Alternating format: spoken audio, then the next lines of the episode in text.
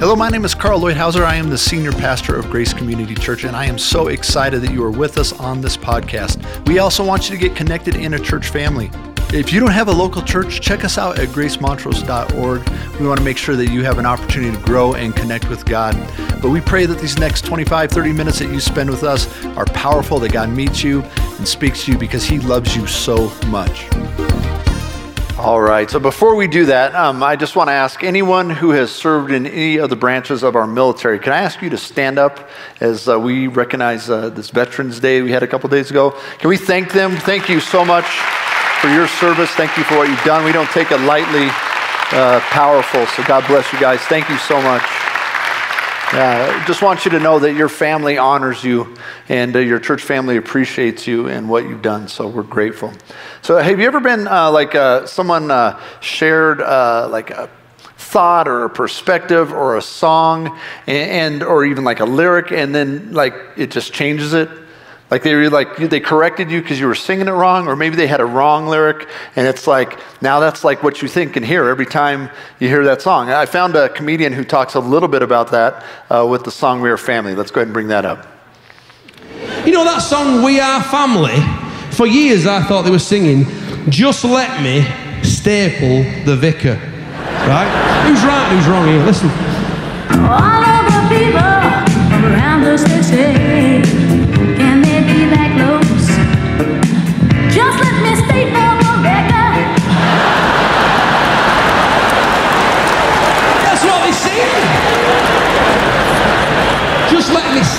Staple the vicar. What's all that about? Just let me staple the vicar. All right. Just so I know, if you were wondering, it's uh, just let me state for the record is uh, what the, they really sing. But for now, we are family. It's it's changed forever. From now on, it's staple the vicar for you guys. It's it's been ruined. I'm sure you've heard the famous one, uh, Jimi Hendrix, and uh, you know, excuse me while I kiss the sky. And, every, I mean, I just can't sing it without, excuse me while I kiss this guy. No, no, no, right? Oh, no, right? Or uh, two tickets to paradise. Uh, someone ruined that for me. That's, uh, I got two chickens to paralyze. Like, I can't hear that song now without saying that. It's messed the whole thing up just can't go back to how it was before. You know, but it happens in, in difficult things too. You ever been in a car wreck? And you know, you just play it over and over and over again, you know, until, until you like get physically sick about it. And just wishing you could go back to what it was like before that moment, or when you got in a fight or a conflict. You know, you keep playing it over. It's like, oh, if I could just go back. And we're in a, world right now where there's just some things. I mean, I, am I'm, I'm excited about what's coming and what God is doing right now.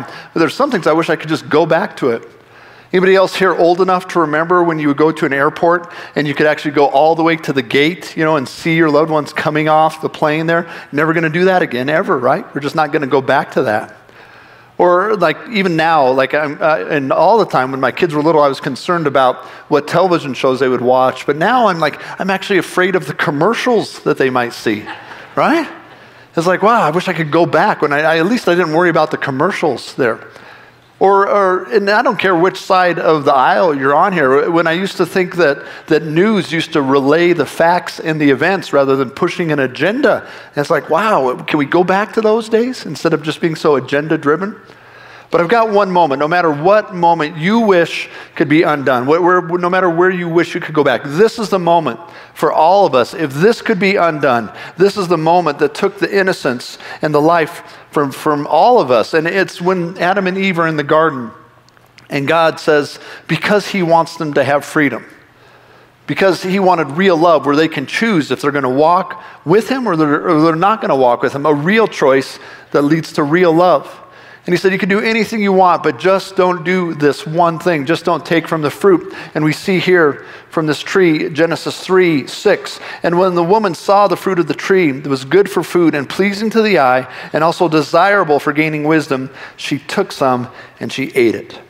And she also gave some to her husband who was with her, and he ate it. Then the eyes of both of them were open. And you know, the same thing happens to us when we take of the fruit, that our eyes are opened but not in a good way. Our eyes are closed to our innocence and they're open to our brokenness and our cynicism. and they realized they were naked. So they did what we all do after we sin. We try to cover our own shame, and they sewed fig leaves together and they made coverings for themselves. That's the moment. But here's the thing is every single one of us have our own take the fruit moment, don't we? Where we like to hide and we like to cover in our eyes and open in a way that we wish we could just go back to how it was before that took place I was talking to my brother in law a week ago, and uh, I don't know if it was when he was in seminary or when he talked to a, a different pastor, but the, his pastor said, You know, there's three major sins of life, of these different uh, phases of life. And he says the, the sin of youth is pride, and, and then the sin of middle age is cynicism, and then the sin of old age is self pity. And I can tell you right now, I'm two for three as we go along here. And you walk through these things. And, and I, you know, I don't know how often I, I say it, but I, I keep, I'm frustrated with how often I hear myself say, I'm not surprised. There's a cynicism that comes with age, right? Cynicism that comes with experience. We like to say that it's wisdom, but it's not, it's cynicism. But then I could talk to, I was talking to my D group, and you know, anytime that I, that I look at how bad they are, yeah, I knew they were going to do it, uh, all I have to do is think about my own heart. And think about how many times that I've taken the fruit. How many times that I knew what was right and I just blew right past it. Or I knew what was wrong and I just kind of shut my eye. I knew it was wrong and I did it anyway. And how many times that I, have just kind of started that. And you know, each time you do that, each time you give yourself to sin, each time you take the fruit, you lose something. You lose innocence. You lose hope. There's a little bit of goodness that's just like gone in your life. And it's hard to get back. And you want to go back to the time before that time when you lost it. Genesis 3, we'll pick up where we left off in verse 8. It says, Then the man and his wife heard the sound of the Lord as he was walking in the garden in the cool of the day. What a privilege to be able to walk with God. And what they do, they did what we do. In their shame, they hid from the Lord among the trees of the garden. And then, you know what God does? He does the same thing that He does now when you and I hide from Him. And, and the Lord God called to the man, Where are you? And he answered, I heard you in the garden and I was afraid because I was naked, so I hid. And God said, Who told you that you were naked? Have you eaten from the tree that I commanded you not to eat from? The immediate result of the sin and this brokenness in our life is shame and hiding and we make fig leaves and we try to cover ourselves, hide our shame, hide what we've done. But here's the good news the good news of the gospel is that Jesus not only forgives your sins, not only makes you clean, but he restores the innocence. That God actually gives back what was taken from you. He actually gives back what you gave away or what you broke. And that God doesn't just want to forgive you, but He wants to repair you and He wants to make you whole. And He actually wants to bring you back to what He had for you in the very beginning. And the beautiful thing about it is if you'll take that mess and you'll bring it to Him, not only will He forgive you, not only will He restore you, but you get to move forward in humility. You get to gain a little bit of gratitude in the midst of it because you see the goodness of God. Now, there's amazing responses, but I just want to show you one response that, Jesus, that God has here in the midst of this in verse 21. So they're hiding themselves with fig leaves, and it says, And the Lord God made garments of skin for Adam and his wife, and he clothed them. That's huge. Because God doesn't want to expose you, He doesn't want to shame you, He doesn't want to magnify your brokenness. He wants to cover you. He wants to bring you in and clothe you, make you whole again, see that you're protected, see you become whole again. And the things that you've done, He covers it, doesn't magnify it. Even when you did it, even when you caused it. Now, I'm sorry to do this to you, but I, think this is going to help. I think this is going to actually turn out good. But I'm going to ask you actually to think of one thing you're ashamed of. Just get in your mind right now one thing that you're ashamed of in your life. Now, here's the question Have you brought it to Christ? Now, if you have, I, I want to tell you that thing that you're thinking about right now, his heart is to clothe you. To put his arms around you, to protect you, to make you whole again, to actually change you and transform you. It is not his heart to destroy you. It's not his heart to shame you. Now, does he want repentance? Absolutely. And does he want change? Yes. Why? For your healing and for your life and for your restoration. You know, one thing that we never find with Jesus is blame. Look at the Gospels. He doesn't ever blame anyone. You know, Peter comes, he's like, Jesus, we're out of money, we got to pay taxes. And Jesus doesn't say, Well, who spent all the money? What's Judas doing with that stuff anyway, right? Where did it go? Come on, guys, get it together. He says, Well, now go fish, and you're going to find a denarius in the mouth of the fish, and you'll pay the taxes. He'll just take care of it. Or, or at the wedding in Canaan, you don't see Jesus say, when they ran out of wine, he doesn't say, Who's drinking so much? My gosh, what kind of wedding is this? Or where's the wedding coordinator? Let me talk to her. She's, she needs a new job, right? He just says, Okay, bring this water. It's not my time yet, mother, but here, let me help, right? Now, you and I, we love blame.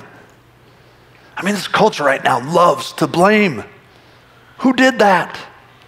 Can you believe what they did? Point the finger, find, find out who caused this thing. Why do we like that so much? Because if you can point the finger that way, then you don't have to point the finger this way. But here's the problem. See, Jesus, he understands. The reason he doesn't find who's blamed because he knows we are all guilty. Who's responsible for this mess in your home? All of you. Who's responsible for this mess in your world? You are. Jesus already knows. Here we are trying to exonerate ourselves, and He already knows that we're guilty, and He doesn't want to deal with your guilt. He wants to come and bring freedom to you. He doesn't want, uh, that's, I didn't say it right. He doesn't, want to make, he doesn't want to blame you, He wants to bring freedom to you. We're so in, in, in focused on pointing to who it is, and he's so focused on dealing with us. I just want to come and touch you. I just want to bring healing. I'll take care of the taxes. I'll take care of the wine. I'll take care of your sin. So here's the question back to your shame. Will you let him clothe you? Will you let him put his arms around you? Will you let him cover your shame? Will you let him restore your innocence? Well, it begins to agree with what he already says about you, and that is, I am forgiven. To agree that I belong to him. To believe that I'm whole. Some of you, you need to hear this. Stop making yourself pay for your sins. You know, Martin Luther, before he understood grace, he used to take a whip and he would just beat his back for his sins. And he would do it every day, all the time. And you know what? It never took care of it. It never alleviated the guilt. And he never was whole, no matter how much skin he would pull off of his back. And it wasn't until he understood the grace of Jesus Christ. And some of you, emotionally, mentally, you are just whipping yourself, trying to make up for what you've done. And I want to tell you right now stop trying to pay emotionally and mentally. We come before God and we ask for forgiveness. And yes, we repent, we turn the other way. And then what? We are forgiven. You need to agree with the truth of what God says about you. In fact, I want you to think about that thing that you're ashamed of again, okay? And have you repented? Have you brought it to God? Now, just declare this. Say this right now about that thing. Say this out loud right now. Say, I am forgiven. Now say this, and I forgive myself. Forgive yourself. God forgave you, so what right do you have to hold it against yourself? Why do you get to hold that over your head when God doesn't do that anymore? Some amazing moments in the Bible where Jesus just comes and restores people. One of my favorites in John 8. We've talked about it before, such a powerful passage. Verse 11, I want to look at if you have your Bible here. And so this woman, she's caught in adultery. And they bring her forward to Jesus, and they're going to stone her. The law says that we have to stone her, throw these stones till she dies. And, and Jesus says, Okay, the first one without sin, you cast the first stone. And they all walk away one by one. And he says, Woman, where are your accusers? And she says, Where are they to be found? And she says, No one, sir. Then neither do I condemn you, Jesus declared. Go now and leave your life of sin. Neither do I condemn you. No condemnation. There's no requirement for you to pay. You know, when other people mess up, don't you kind of like them to feel bad for a little bit? You know, if they hurt you, especially, yeah, I'll, I'll forgive them, but they just need to feel it for a little bit. Jesus doesn't want you to feel bad for a while. He just wants you to come and find the life and the truth. But at the same time, he says, change. Leave your life of sin. Go and sin no more. See, there's two things that are required for the restoration of your innocence. And the first is heartfelt, real repentance, where you come to Jesus and you say, I did it, and I'm going to stop it, and I'm going to go the other way. But then the second thing is to accept his release. To agree that I, with him that I am forgiven and to stop paying for it, stop apologizing for it, stop just discounting your contribution. See, because what happens then is we say, well, I can never be that. I can never do that because I did this. I was going that way, but you don't know what I did. But Jesus says, come back in. I restore your innocence. I make you whole again. And then he restores the, the innocence of our thoughts and our actions because one thing, one problem with sin is it changes the way you think, doesn't it? It takes pure things and it makes them dirty. And it takes good things and it makes them bad. I mean, come on, this happens to all of us. The, the, the, these corrupted thoughts. I mean, it could be a worship song, and I'm like, why am I thinking that in the middle of this worship song? And if you're like me, I mean, you, the, there's enough ground for the, enough material from your past for, this, for the enemy to bring it back, right? And it's so easy to return to those perversions and that brokenness. It's one of the reasons that Ephesians 5 4 tells us to be careful. If you bring that up for me, to be careful of coarse joking. There, nor, nor should there be obscenity, foolish talk, or coarse joking. They're out of place, but rather there should be thanksgiving. So we don't want to feed that stuff. We don't want to feed that brokenness. And we certainly don't want to put that brokenness on someone else and warp their innocence. But Jesus wants to restore yours. And see, this coarse joking, these things that come out of our mouth, they keep our thoughts jaded and they keep us cynical and they keep us perverse. And you know, that's one of the problems with our culture right now, is culture assumes that everything is sexual, that every intent is evil, right? That every motive is selfish. I mean, just we just are just so cruel towards one another right now. And it's part of the mess that we're in right now. But even when they do the worst, Scripture love says, believe the best. We're supposed to love our enemies. Love believes all things. So even those who are on the opposite side of you, can you believe the best? Can you hope in them? I think that's one of the things that we need to do is to call out the good. You know, if you have a kid and, and you believe the worst in them, what are you going to get? The worst out of them. And I know there's a risk. There, there's a risk to believe the best because you might get fooled. You might get duped. But I think it's worth the risk to call good out of one another, to call nobility, to actually believe again and hope again, and to say, well, maybe, maybe they have good intent. That's what love does. I think it's worth the risk. You need to take back your innocence through your thinking, the way that you look at the rest of this world.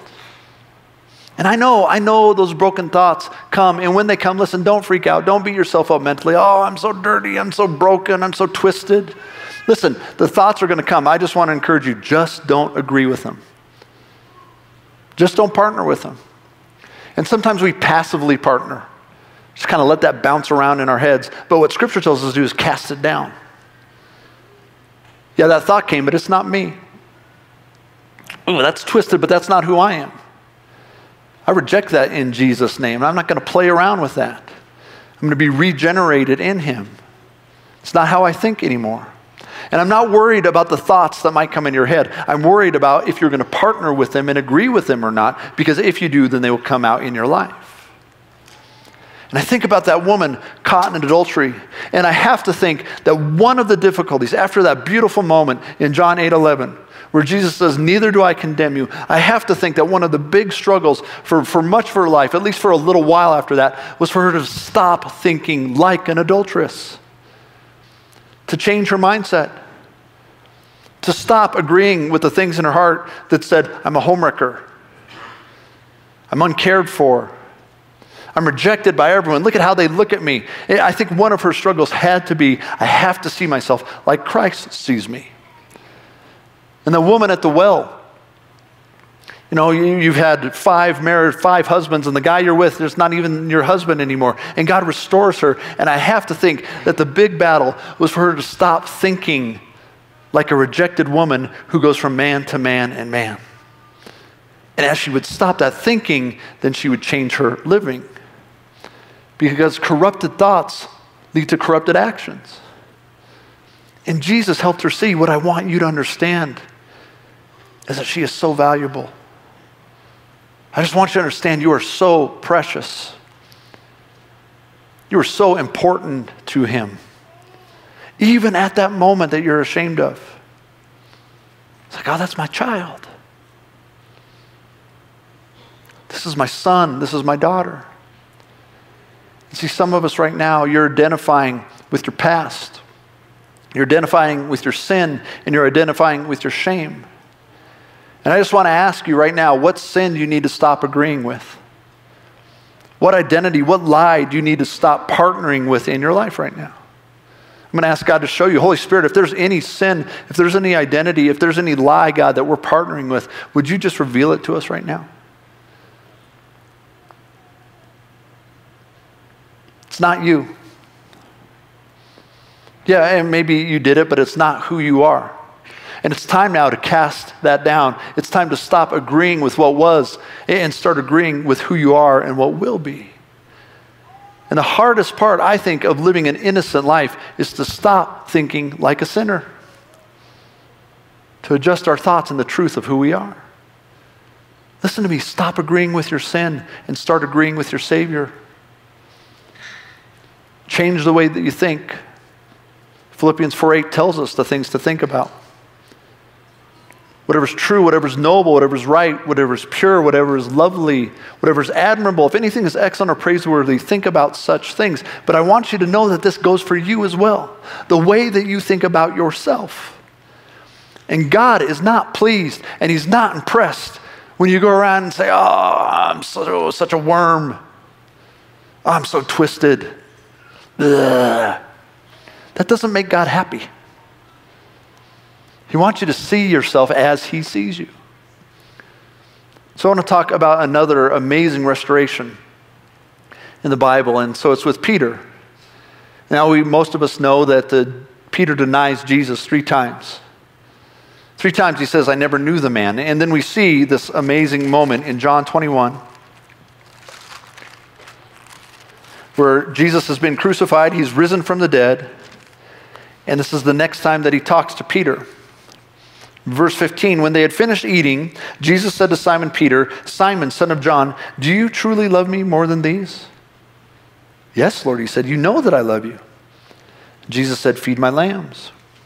Again, Jesus said, Simon, son of John, do you truly love me? And he answered, Yes, Lord, you know that I love you. And Jesus said, Take care of my sheep. The third time he said to him, Simon, son of John, do you love me? And Peter was hurt because Jesus had asked him the third time, Do you love me? And he said, Lord, you know all things. You know that I love you. You know, Peter had this amazing call that was given by Jesus. He says, You are Peter, and upon this rock I will build my church, and the gates of hell will not stand against it. But then Peter denies Jesus three times. And what does he do? He says, Call's not for me anymore. I'm going fishing. I'm going back to what I know. I was hoping maybe that I could be that one day, but the truth is, this is really who I am right now. And here's the amazing thing is that God restores, Jesus restores the innocence of your identity and your purpose. And he brings them back three times. You see, G- Peter says, I never knew him. Jesus says, Do you love me? I never knew him. Do you love me? I never knew the man. Peter, do you love me?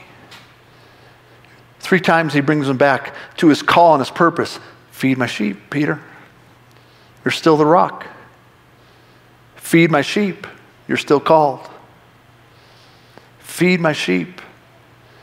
My purpose and my plan prevails. actually accounted for the failures that you would have.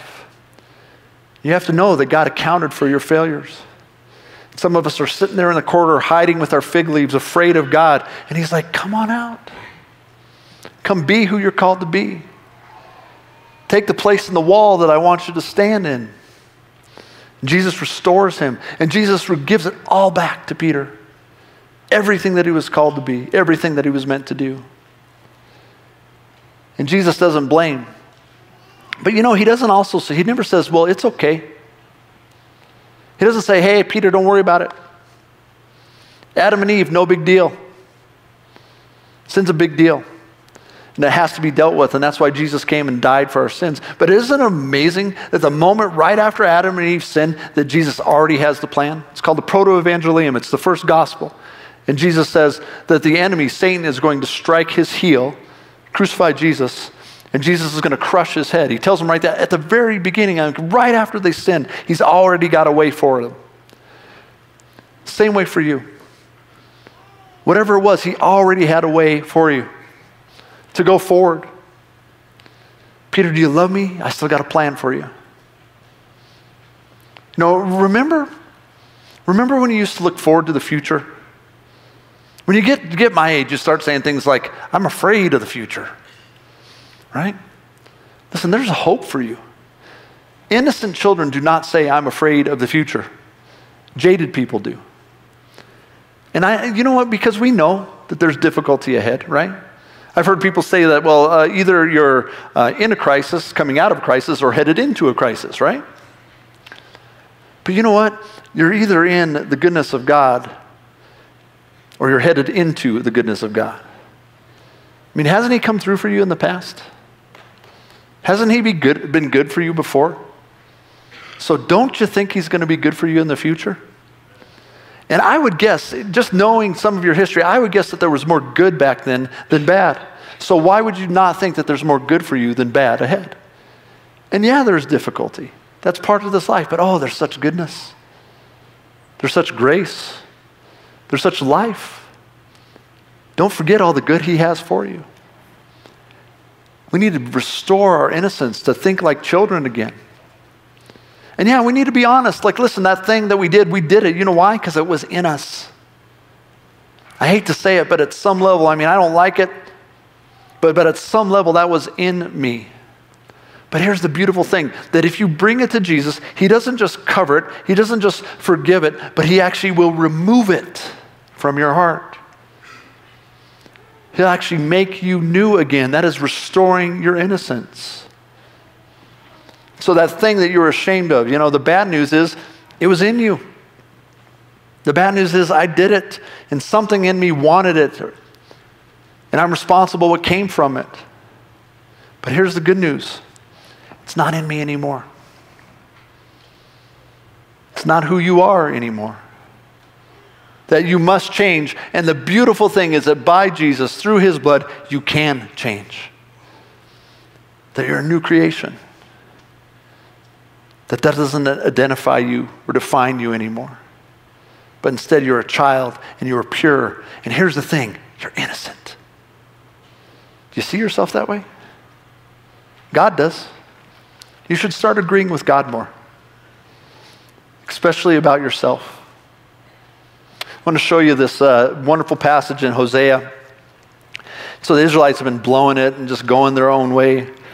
We've got this uh, prophetic thing coming from the prophet, and he says, Come, verse 1, let us return to the Lord. See, he turned us over to our sins. He let us go our own way, and he has torn us to pieces, but he will heal us. He has injured us, but he will bind up our wounds. And after two days, he will revive us. And I don't think it's any coincidence that it says, and on the third day, he will restore us. And I love this. Why? That we may live in his presence isn't that beautiful?